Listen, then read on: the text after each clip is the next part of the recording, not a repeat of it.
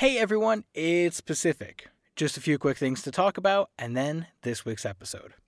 Also, a quick reminder next week, October 27th, is our season finale. Uh, so after this episode comes out, that Thursday, October 29th, you can expect another uh, spotlight, and then we are off air until next year. Uh, we will be back with a season three probably in February, Marchish, usually when we start up the show again. Uh, and in the meantime, we will be uploading weekly episodes to our Patreon. And of course, this winter, coming right around Christmas, SCP 1730 What Happened to Site 13? It's a super huge project. As I promised, we've begun working on it. And the scripts are going out later this week. So we're going to begin production in earnest and have that for you, like I said, right around Christmas. Uh, more details as that gets a little closer, too. Second, the Audioverse Awards are now live, and you can vote for uh, a bunch of awesome podcasts, one of which is us. Uh, Tom Rory Parsons, our composer, he makes an original score each week for our episodes, um, and uh, he is incredible at his job, and he's been nominated. I love working with Tom. He is such an incredible composer, and I'd love to help him win this award. So, if you want to support SCP Archives and all the other amazing audio dramas that you listen to, head to the audioverseawards.com and vote. Also, also, also, this Saturday, October 24th, uh, I sat down with Candace Nola and did a short little interview for their website, uncomfortablydark.com. It's 13 questions for 13 different podcasters and authors about what terrifies them the most. Uh, it was super duper fun to talk, and uh, I hope you guys will give it a read. There's a link for that interview in the show notes as well. Um, my interview comes out on Saturday, but there's already a bunch of other interviews. So check it out now. Uh, get introduced to some new authors and podcasters. Uh, it's super cool, and I'm very excited to be a part of it. And finally, uh, a while ago, I announced that um, some of our higher tier patrons could get their names in episodes as characters and uh, die in strange and horrific ways. We had our first few patrons appear in last week's episode, but I forgot to announce it. So, this week, I want to make sure you guys all know that uh, we've named a few different characters after our patrons, such as Daphne Dawson, Alexander Guerrero, Amara Alicia Ahmed, Felipe Cortez, Sam Oravec, and Skip Gubler. So keep an ear out, you'll hear those names pop up later in this episode. And of course, a huge shout out to this week's patrons.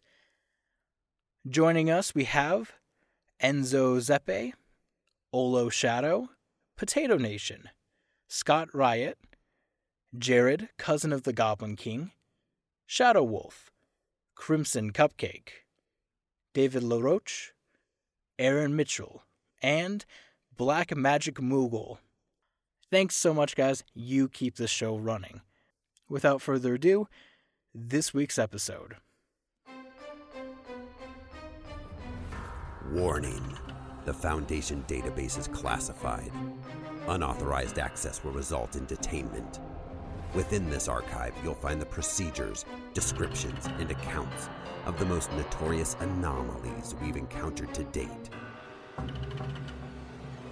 Secure, contain, protect. Item number 4935, Containment Class Euclid. Special Containment Procedures.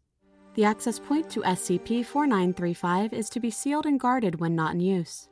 Access to SCP 4935 is forbidden unless authorized. Authorization is to be given only by Site 77 Director of Containment and only for the purpose of continued research into the nature of SCP 4935. Description SCP 4935 is the group designation for two phenomena. The first, identified as SCP 4935 Alpha, is a temporal anomaly existing within the Sankuru Nature Preserve in the Democratic Republic of the Congo. The anomaly can be identified visually as light further away from the anomaly appears to redshift as the observer draws closer to it. Inversely, the anomaly and the area directly around it appear blue shifted to outside observers, who will see anything approaching the anomaly appear to blue shift towards an indeterminate point in the center of the anomaly and disappear. The same is true in reverse for anything exiting the anomaly, as returning subjects will appear redshifted until they match pace with the standard flow of spacetime. SCP 4935 Alpha Prime, hereafter identified simply as SCP 4935, is the point in time beyond the SCP 4935 Alpha anomaly. Analysis of the stars visible in the sky within SCP 4935 has determined that SCP 4935 is the planet Earth, roughly 130,000 years in the future from the present day. Due to changes in the planet's atmospheric composition, the air within SCP 4935 contains significantly more oxygen than present day, leading to an abundance of megaflora. The area directly around SCP 4935 Alpha within SCP 4935 is a grove of trees, many of which are in excess of 200 meters in height. SCP 4935 is seemingly devoid of intelligent life, with two significant exceptions. The first is a race of secretive and highly advanced pseudo humanoid entities who self identify phonetically as the Akot. These entities inhabit the dark, canopied forest of the planet in small numbers, often in underground vaults or other similarly protected structures. They appear generally similar to modern humans with elongated skulls, larger, deep set eyes, reduced mouths and noses, less robust chests and abdomens, and longer, leaner arms and legs. The Akot describe themselves as protectors and guardians of a massive, levitating black cube situated above a similarly massive machine complex near the center of the African continent. This cube, composed primarily of silica and carbon with trace organic compounds throughout, is called the Hereafter and is a site of significant religious importance to the Akot.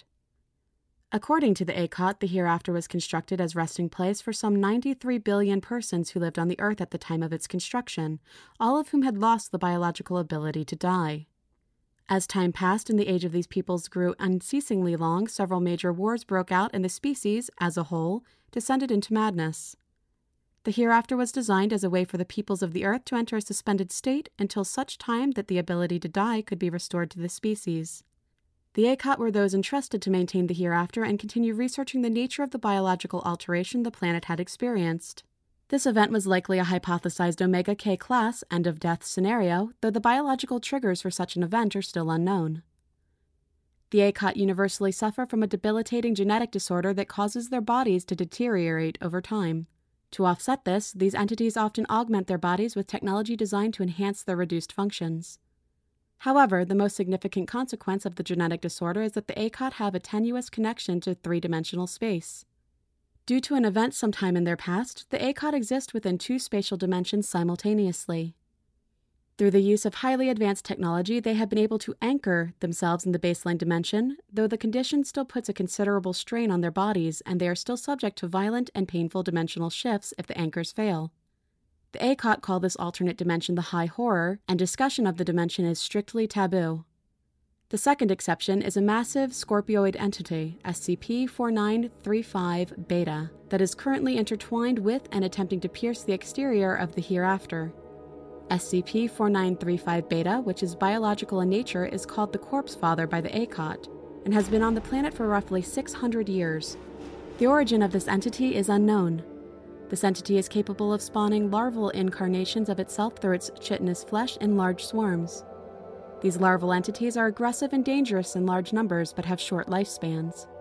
The Akot have claimed that SCP 4935 Alpha exists due to a series of experiments testing machines designed to collapse the linear flow of time in a controlled area, as they as a species no longer have the physical capability or technological advantage needed to combat the SCP 4935 Beta entity. To date, it is believed that these experiments have been unsuccessful. Note See Addendum 4935.6 for more information. Addendum 4935.1 Dr. Moniker's Memo. Memorandum on SCP 4935. We established contact with the humanoid entities within the anomaly last Thursday at approximately 0725 hours local time. They are an incredibly secretive people, as their entire culture is seemingly built around their staying out of sight. During our initial exchange, a handful of them, who we were not interacting with, stood absolutely unmoving around us, to the point where you could miss them if you weren't actively trying to remember they were still there. It's an incredibly bizarre feeling. language ended up not being the issue we thought it might. The world they inhabit is well over a 100,000 years into the future of ours. And while they have evolved past the point of needing verbal languages, they have seemingly held on to the technology required to reproduce verbal speech, in case they needed to interact with any of the people inside the cube. It doesn't reproduce English or Spanish, but some kind of delta wave that produces a verbal response in the language the listener is most familiar with. They've given us a handful of these units for study. I can't begin to imagine how useful this might be to us if we can reverse engineer these. They have a name for themselves, but for some reason it doesn't translate properly. The word we're using is Akot, since that's the nearest phonetic we can make any sense of. They say it means gravedigger, but there's such a heavy spiritual emphasis on the word that it ends up not meaning anything to us without context. Their language is like that. They can communicate with us since we have adjacent, if frighteningly under-advanced, neurological physiology. But a lot of what they say is based in this deep seated mysticism that is meaningless to us when translated. We're getting better at communicating, but a true understanding of their culture is going to require that we bridge the gap at some point. However, I'm getting ahead of myself. The cube. They call it the hereafter, and it holds a deep religious significance for them. Most of what they know about it has been passed down through legend, but I think we've gotten the gist of it. At some point in their distant past, potentially more than 100,000 years, which puts that date dangerously close to modern. Humans as a species suddenly lost the ability to die, biologically. The Akot calls these people the Forerunners. Human beings who gained immortality and had their society radically changed. Many of the great cities on their planet were built in the next 500 years or so. Though all of these are little more than ruins on their planet now. The Akot also talk about voyagers who set sail for the stars with their newfound immortality, though little else is said about them. Since people could no longer die, the population began to boom out of control. They were able to control this somehow early on, but after a certain point, the birth rate was unsustainable. Resources grew incredibly scarce, and people began to starve. They still couldn't die, though, so it seems like they just suffered for what was essentially the next thousand years. More left the planet, but eventually they ran out of material to build rockets with. Their technology had improved dramatically, but these struggles suffocated them. Their society began to collapse, and resource wars broke out.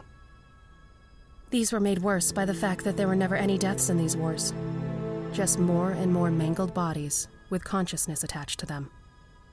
They eventually realized that blowing someone up wouldn't kill them either, just scatter their consciousness into some sort of disorganized hell. A fate they considered to be the ultimate anguish. This was about the time the Akot were created, by the way. Dr. Flavius is filing his report next, and it should contain more information about that. Needless to say, they were also looking for a way to die, but their experiments backfired in a pretty significant way. Regardless, after the wars had crippled the population, the world sort of went silent for a while. The Akot archivists I spoke to said that they have better records of the medieval Dark Ages than they do for this period. If it wasn't for the timekeeping devices that kept moving, it would have been like that time had never happened at all. They also don't have much on record about who built the cube, or where it came from, though it's definitely extraterrestrial. There was a group of 13 people who offered to the world an escape from their lives through sleep. The cube would feed them and clean them and keep them sleeping. If somewhere down the road they were able to die again, the cube would kill them. The only ones who weren't invited into the cube were the first Akot, who were too fragile to enter the cube and had already been ostracized by society for what they had done. They were left to clean up the world and watch over the cube. A task that generations of Akot have been doing for more than a 100,000 years. Let me be clear about something, in case you end up interacting with any of these entities. They are remarkably old. They also can't die. So they essentially just stay alive until their bodies become so ravaged by the dimensional shifting that they collapse and can't keep going. These are still conscious entities, mind you. But they just don't function any longer. They reproduce only enough to keep a sustainable population active. But some of the oldest members of their society are in excess of 20,000 years old. They perceive time differently. And speaking to them is difficult. Most of the interpreters we spoke to were only a few hundred or thousand years old.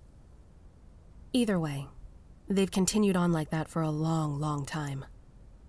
That is, until the corpse father appeared. Addendum 4935.2 Transcript of Exploration Attempt EX.4935.03 Note the following exploration attempt was conducted shortly after contact with the Akot people when the nature of the machine named the Hereafter by the Akot was determined. Conducting this exploration was Mobile Task Force Epsilon 45, base jumpers. The following agents were assigned to this attempt E 45, Alexander Guerrero, Team Lead, Fire Support. E 45, Sam Oravec, Fire Support. E 45, Amara Ahmed, Fire Support.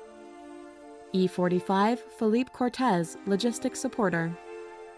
E45 Skip Gubler, Communications. Let's get Mike's hot. Everyone plugged in? I'm on. Check. Mic check. How do we sound, Coop? Everyone is green. We're good to go. All right. For the record, we're on the complex beneath the main cuboid construct. The locals call it the Ark. We just need to get in, scout it out, grab some samples, and so on. The usual. Yep, the usual. Stay close. And let's try to get out of here in one piece, eh? Team moves down a hill and leaves the nearby forest. In front of them is the construct beneath the hereafter, a mechanical superstructure the size of a small city. Long metal extensions rise up towards the cube above. There are no signs of life. Fuck me, that thing is big.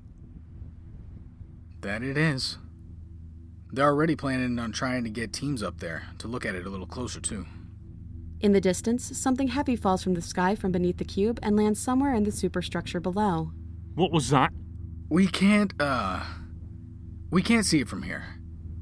But there's this big, ugly thing on the other side of the cube. Some kind of huge scorpion. It's trying to get into the cube. Has been for a few hundred years, apparently.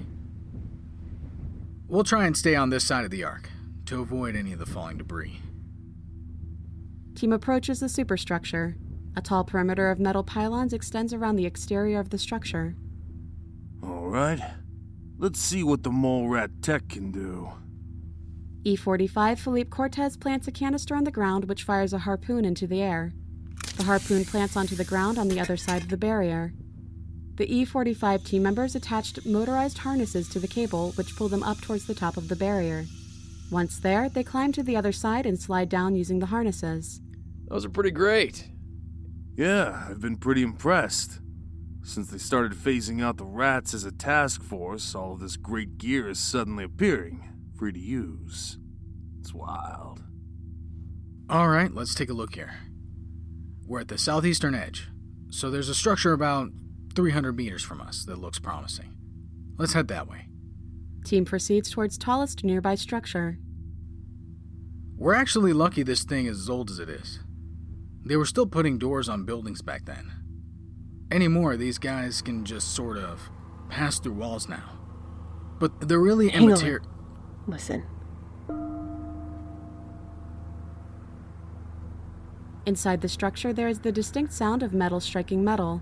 The sound is periodic and is not loud. Hey. Are we expecting to run into anyone in here? No, let's get that door open. Team removes corrosion on a nearby door to access the structure. Once removed, the door falls to the ground with a loud crash. They heard that. The sound is gone. Let's get inside. Come on. Team enters the structure. Within it is a series of tall open areas, likely ventilation towers. They have no visible bottom. Running across them is a narrow elevated walkway suspended from rigging attached to the walls. What was this built for? It's a doomsday machine. It was made to kill them, but it didn't work. They got all kinds of theories about why. The most prevalent is that they just weren't smart enough to understand the original creator's intention. Or something. It's a big deal to them. Sort of a point of both pride and shame. It's eerie. Hey, listen. That sound is back. The metal tapping sound has returned and is close enough now to be heard easily. There. Look. On the walkway. The team shines a light down the walkway. Roughly 20 meters away, a humanoid figure is visible, half protruding from a nearby wall. One of the figure's hands is extended, grasping around a short piece of metal tubing. This figure is slowly tapping the tubing against the wall. Hello? Who's there? The figure ceases movement. A single extant eye opens, the other being part of the wall. The eye is milky white. As the team approaches, it becomes clear that the figure is an Akot, though time appears to have grossly altered its features. Can you hear us? The figure's voice is barely audible. A dream, a dream, another dream. Can you hear us?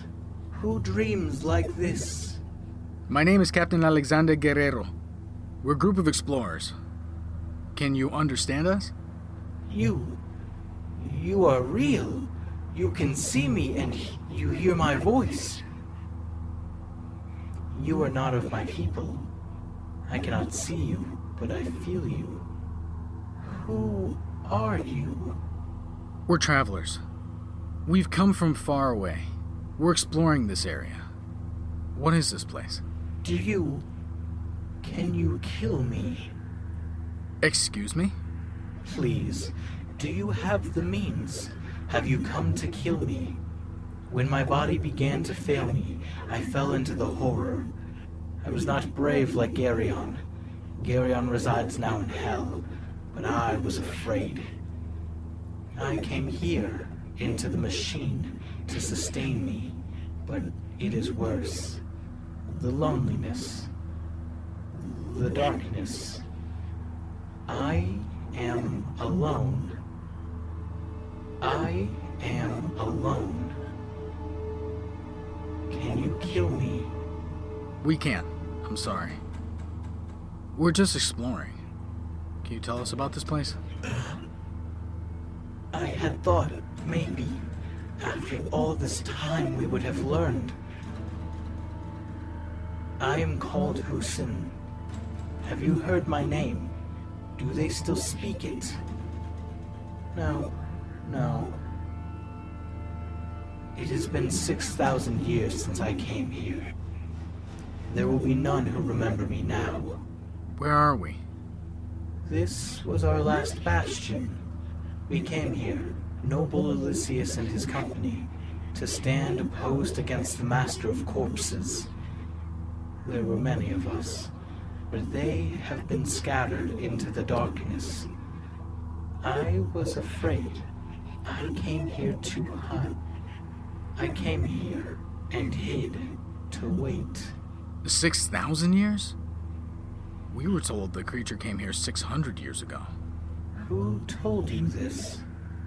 The Craven King Berlan? He has no doubt passed into the shadow as well.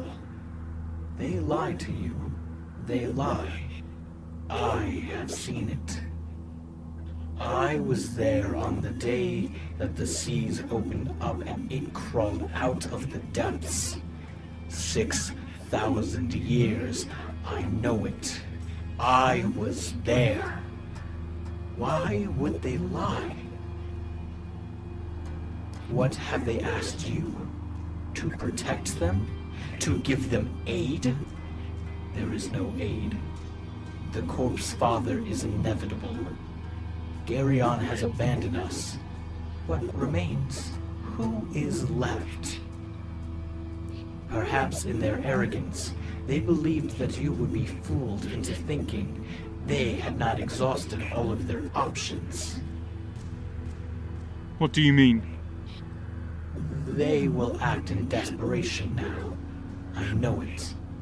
I have dreamed of it for so many years. A day when they would expand their last efforts and we might be saved in one way or another. I want to die. I want to die. Why can't I die? Why has this simple mercy eluded us? This machine doesn't have a control area? How's it operated? The center, Garyon's Ark. It is there. But the Ark cannot be tasked any longer. It has expended itself. There is no more use for it. There is no salvation here. I understand. Let's move forward. No, please, no. Do not leave, please. It has been so long here in the darkness.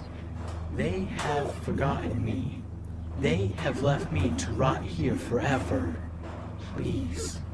The corpse father might pass over me. And then I will be here alone until the stars go out. How many years? Millions? Billions? I cannot. I cannot do it. Please. The team moves away from the Please. Akot. The figure continues to plead until the team is further down the walkway. After a short time, the figure ceases to vocalize and the metal tapping continues. The team continues through the inner workings of the machine for some time, pausing occasionally to check telemetry or take samples. The machine is very complex but entirely inert. No sound except for the team is audible. Extraneous dialogue is omitted from these logs. Eventually, the team reaches a series of illuminated hallways. They follow the hallways towards a central area. The hallway eventually exits into a large, circular expanse. In the center of the expanse is an illuminated pillar of coiled steel tubing stretching up several hundred meters. At the top of the pillar is a dull blue ring of metal, occasionally pulsing with a dim light. Far above the top of this pillar is the bottommost corner of the black cube above. This is probably what he was talking about, eh? The poor son of a bitch in the wall? What do you reckon that thing is? Good question. The team advances towards the structure. Suddenly, a figure appears in front of them. The figure is a young boy, distinctly human, with a noticeably different physiology than modern humans. Sensors attached to E45 Skip Gubler's equipment identifies that this figure is immaterial, likely a projection of light or other similar holographic image. Jeez. Greetings, travelers. My name is Garyon, engineer of the forsaken peoples of this world. You have arrived at our final resting place. We were cursed by an uncaring creator with a tormented existence that would not end.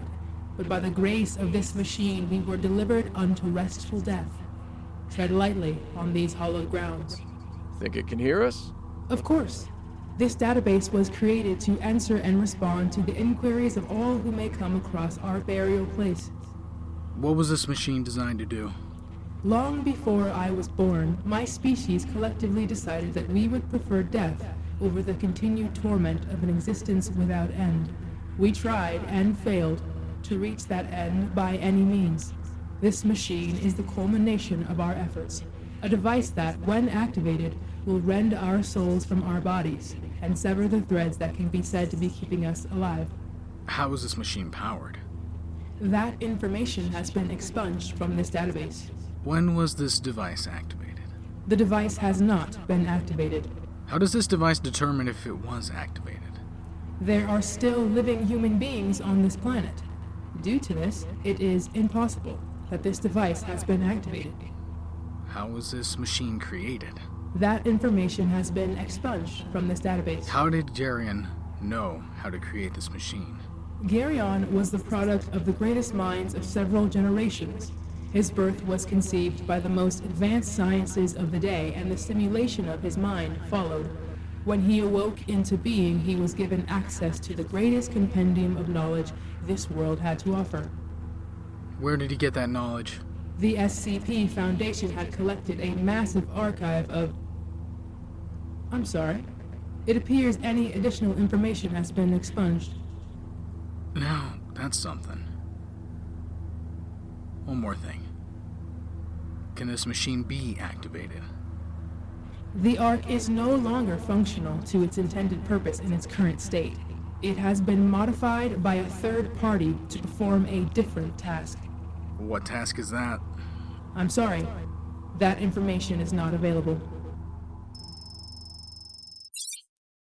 Team continues to explore for a short time afterwards, but no additional information of note is recovered. Team is extracted in full after a short stay within the anomaly. After extraction, the exploration team noticed a dilation in their experienced time and the time experienced on Earth. The discrepancy led to a larger investigation into the flow of time in the area surrounding the anomaly. This investigation determined that there was a slight dilation in the area directly surrounding the anomaly. Testing indicates three to four minutes are lost, but it is unknown how or why this occurs. This investigation is ongoing. Hey everyone, it's Pacific, here with a short ad break. And now, back to the show. Addendum 4935.3. Excerpt from Dr. Flavius's report. SCP 4935, the Akot people. SCP 4935 The Akot people. The Akot trace common ancestry to human beings, though the exact date is difficult to determine. The commonly held belief is that the Akot as a species emerged shortly before the Long Dark. As part of an experiment designed to help them achieve death, the early Akot believed that the soul was separate from the body, and that the instant transmission of the soul to a higher plane of existence, similar to their deeply held religious beliefs involving death, would terminate their consciousness and allow for a way to bypass death. The machine they built to accomplish this still exists. It lays dormant now, beneath the hereafter, at what we would consider Ile Mbema, near modern day Brazzaville. It is the resting place for those Akot whose bodies have abandoned them and now live quiet, unmoving, undying lives. Interestingly enough, the Akot acknowledged that they named themselves after their ancestors having to bury their living dead in the mausoleum of the Great Machine. Whether or not this attempt would have been successful is irrelevant. A chief scientist at the time made a critical miscalculation, and instead of separating the souls of his people from their bodies and sending them away to pseudo death, the machine tore the Akot, body and mind, from this dimension and sent them to a place they call the High Horror.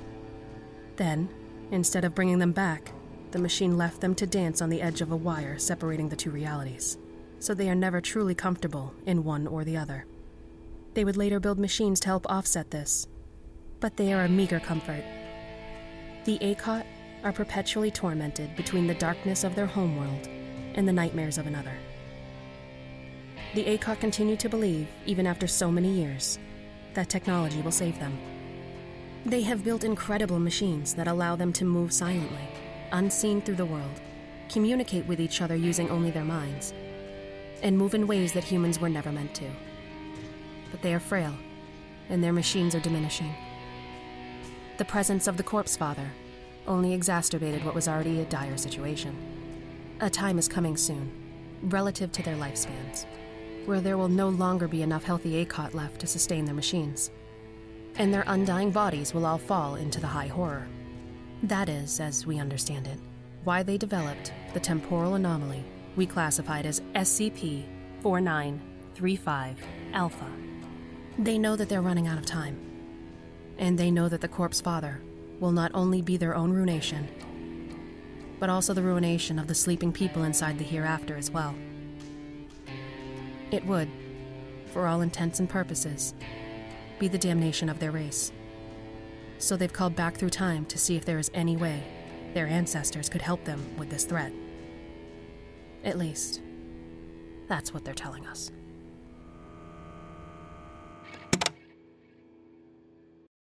Addendum 4935.4. Excerpt from Dr. Tanner's report. SCP 4935 Beta, the Corpse Father. SCP 4935 Beta, the Corpse Father. We've seen an entity like SCP 4935 Beta before. Specifically, the SCP 4812K entity is a similar scorpioid entity, though dramatically smaller than SCP 4935 Beta. There are some other major physiological differences as well larger exoskeleton plates, a wider barb at the end of its primary tail appendage, etc. Given the similarities, though, it's difficult for us to rule out that SCP 4935 Beta might be the same entity at some point in the world's future. The Akot speak little about SCP 4935 Beta, who they call the Corpse Father, except to describe the wedge it drove into their population. It's worth noting here, before beginning, that when the Akot use the word we hear as corpse, it doesn't mean what we think it means. So far as we can tell, when they say corpse, they're describing the sleepers. Both the ones in the hereafter and the Akot on their planet that have lived for so long they have gone past madness and into a sort of walking catatonia. These beings are alive, but the Akot don't really view them as functional, and thus call them corpses. SCP 4935 Beta isn't extraterrestrial. On the contrary, the Akot describe it as having crawled out of the sea some 600 years prior, which seems to have been something that the Akots didn't know was possible. The first Akot, called SCP 4935 Beta, the Annihilator with a thousand eyes, and described the head of the entity as having many faces joined together. The explanation I was given is that SCP 4935 Beta consumes creatures humans, animals, etc., and adds their faces, and seemingly, their consciousness to its own. This is where the divide emerged. Investigation of SCP 4935 Beta resulted in two distinct camps.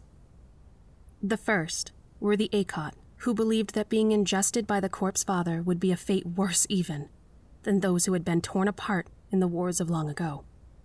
They saw the writhing, screaming faces on the head of SCP 4935 Beta and feared it. The other camp called themselves the Corpse Children and believed that SCP 4935 Beta was their deliverance. They claimed that SCP 4935 Beta would take their faces, yes, but obliterate their soul and free them from the shackles of their mortal coil. This conflict was not a small one and fractured the already tenuous Akot society. It ended when 25,000 Akot, roughly 40% of their total population at the time, marched to the sea to meet SCP 4935 Beta. As expected, the corpse father consumed them. But when their faces appeared on the entity's head, they were in anguish and cried out to their brethren to save them and forgive them. The remaining Akot tried to kill SCP 4935 Beta and described some frankly boggling advanced weaponry they would use to do so nanites that would turn its body to dust, rods of plasma that would drop on it from the sky, nuclear weapons that today we would consider impossible, and other more terrible machinations. When the skies cleared and the dust had settled, the Akot had exhausted their arsenals, and SCP 4935 was unimpeded. Eventually, it would reach the hereafter and begin trying to chew through it, seemingly to reach the people inside. Beyond being a blasphemy to the Akot, failing to protect the sleepers within the hereafter would be betraying their most sacred calling and isn't something that they would even discuss letting happen. With that in mind, the larger picture of the Akot's desperation becomes clear. They are trapped between the place they call high horror, the winding down of their own machines, the crushing responsibility of caring for the souls in the hereafter, and now, the unkillable corpse father. They were already at the brink before this latest threat, but their situation has become immeasurably grim. This brings us to SCP 4935 Alpha. When we first crossed the threshold of their time, and our own, we were told that they created the anomaly to try and get help from the past, which we thought was suspicious at the time. Even now, weakened as they are and so few in number, they could destroy us in the blink of an eye. We're a hundred thousand years removed from their technological achievements. What could we possibly accomplish that they haven't been able to? Then the story changed. We were told that the anomaly was a result of failed weapons testing against SCP 4935, which was more reasonable, but still didn't explain why they would have lied in the first place. They never addressed the lie either. We found out why.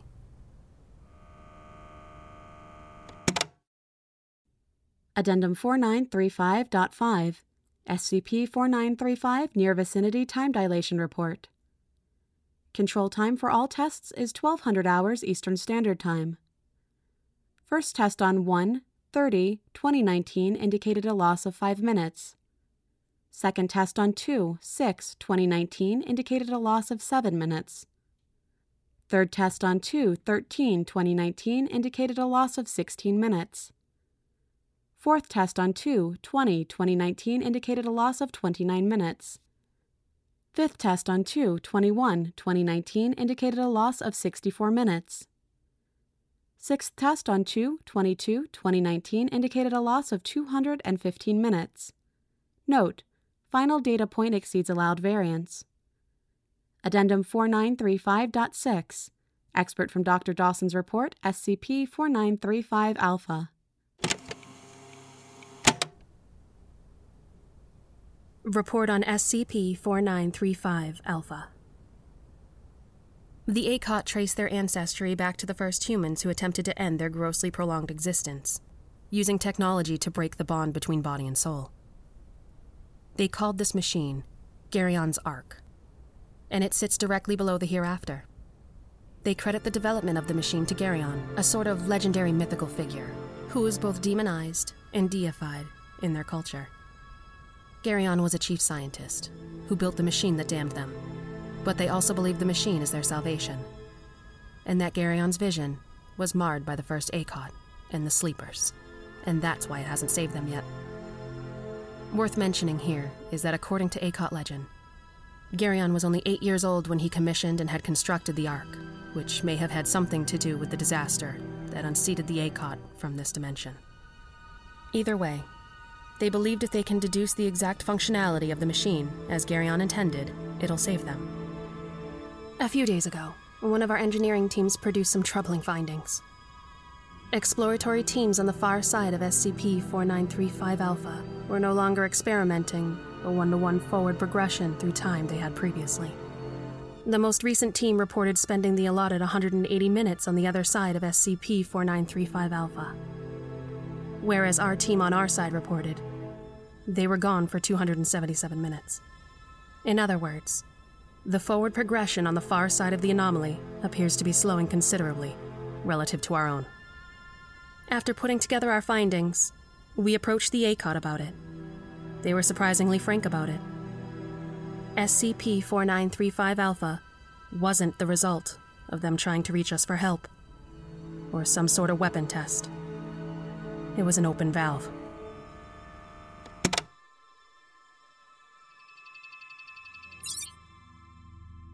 Do you have any explanation for our findings? Your findings are correct. In our shame, we have deceived you. Shame? About what? I don't mean to reduce this explanation to making excuses, but all options are justified. I don't understand. Death is a long lost dream. For the grave diggers and for the sleepers in the graves, all that can be accomplished is an end of suffering. Time expounds our agony. It was decided a short time ago that there is no end to the sorrow of the corpse father that does not also follow the end of time. Is this why we've seen alterations in our relative experience of the forward progression of linear time? It is Geryon's last gift. We cannot escape agony. We cannot escape torment. We cannot escape the corpse father, and we cannot abandon the sleepers. Time brings us closer to the moment of our final defeat, and stopping that progression is our last chance. Geryon's Ark will interrupt the flow of time, and with it will pause our suffering forever. On how large a scale? In our youth, we may have dreamed to stop the stars spinning in the sky, but our might has waned. Here in the cradle of our birth, we will draw the line in the sand. Whatever takes place outside of our collapsed state will mean nothing to us. Perhaps we will remain in that state until the universe grows cold and dark and is snuffed out completely. Perhaps then we will begin our reprieve. To be clear, this is the same machine that caused your people to become disconnected from the three dimensional space, correct? It is. We do not fault Geryon, no more than we would fault the sun rising or the wind blowing. Geryon was nature, a mind conceived by the blessings of the earth. Those who first laid hands on his ark and could not conceive his vision turned the machine against us. It has been many long millennia since then, and we have grown and learned. We have peered into the heart of Geryon's design and seen its majesty. What is the temporal anomaly? Hmm? The one that we entered here through? Archivist does not immediately respond. Do you hear me? Yes, Do you have anything to say? there will always be error. In such desperate circumstances, those errors may result in unfortunate casualty. This is no fault of ours. Uh, What kind of error is it? Do not think to speak so freely to me. You and your people cannot even begin to comprehend the full depth of the suffering laid upon my people these many long years. You are fleeting creatures with fleeting existences. You do not understand what it is to feel pain, to experience horror. You know nothing. Do not judge me, forefather. Do not judge us for our fear. We have we have known nothing but agony for thousands upon thousands of years, and we have long since abandoned the courage of our youth. We are afraid, and we are cowardly, and we want to die. We want to die more than anything else we could possibly desire, but fate has decided to spare us that solitary mercy. Say we will take this last kindness away from it. What is the anomaly? We fear that we would have to turn Geryon's Ark upon ourselves, I will admit that this frightened us more than nearly anything. But Geryon blessed us with a reprieve. The ark is not for us, forefather, the ark is for you. You have not yet been touched by the long dread finger of a life everlasting. We will collapse your timeline, and you will not have to suffer. We will not be born into suffering. You understand that we will not allow that to happen. You have no choice. We attempted to activate the arc here, but instead of what we had intended, it opened the way to your time. This is when we knew, forefather. This was Geryon's gift, intended for you. His will cannot be undone. You must receive it. This would mean our destruction. You understand that? No, not destruction. Can't you see? Salvation. Salvation for us both. Addendum 4935.7 Ethics Committee Memorandum. Ethics Committee Memorandum SCP 4935. Precedent indicates that Foundation teams and operatives should take every opportunity to avoid hostile actions towards anomalous entities, artifacts, and locations, even when those anomalies are themselves hostile.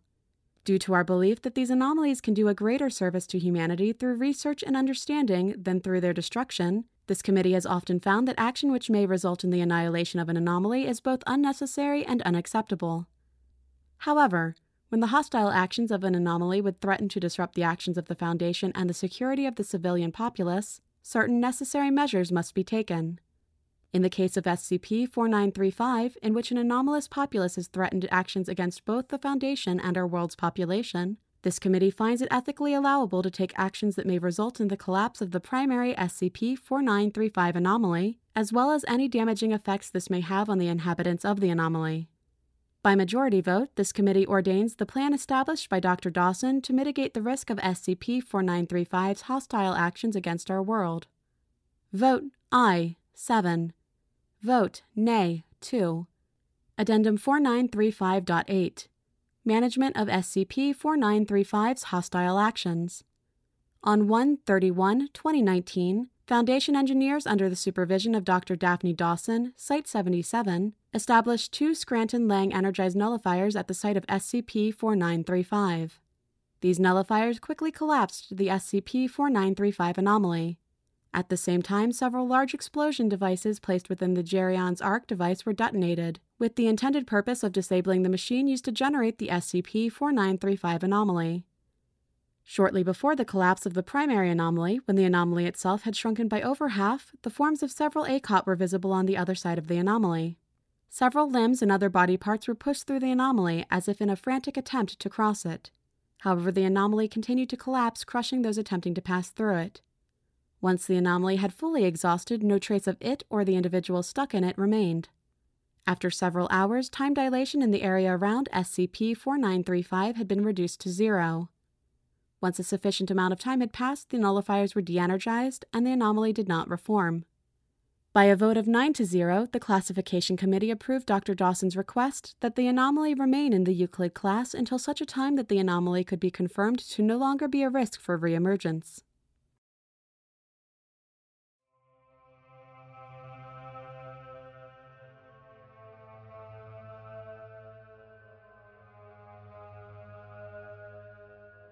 SCP 4935 was written by djkaktus.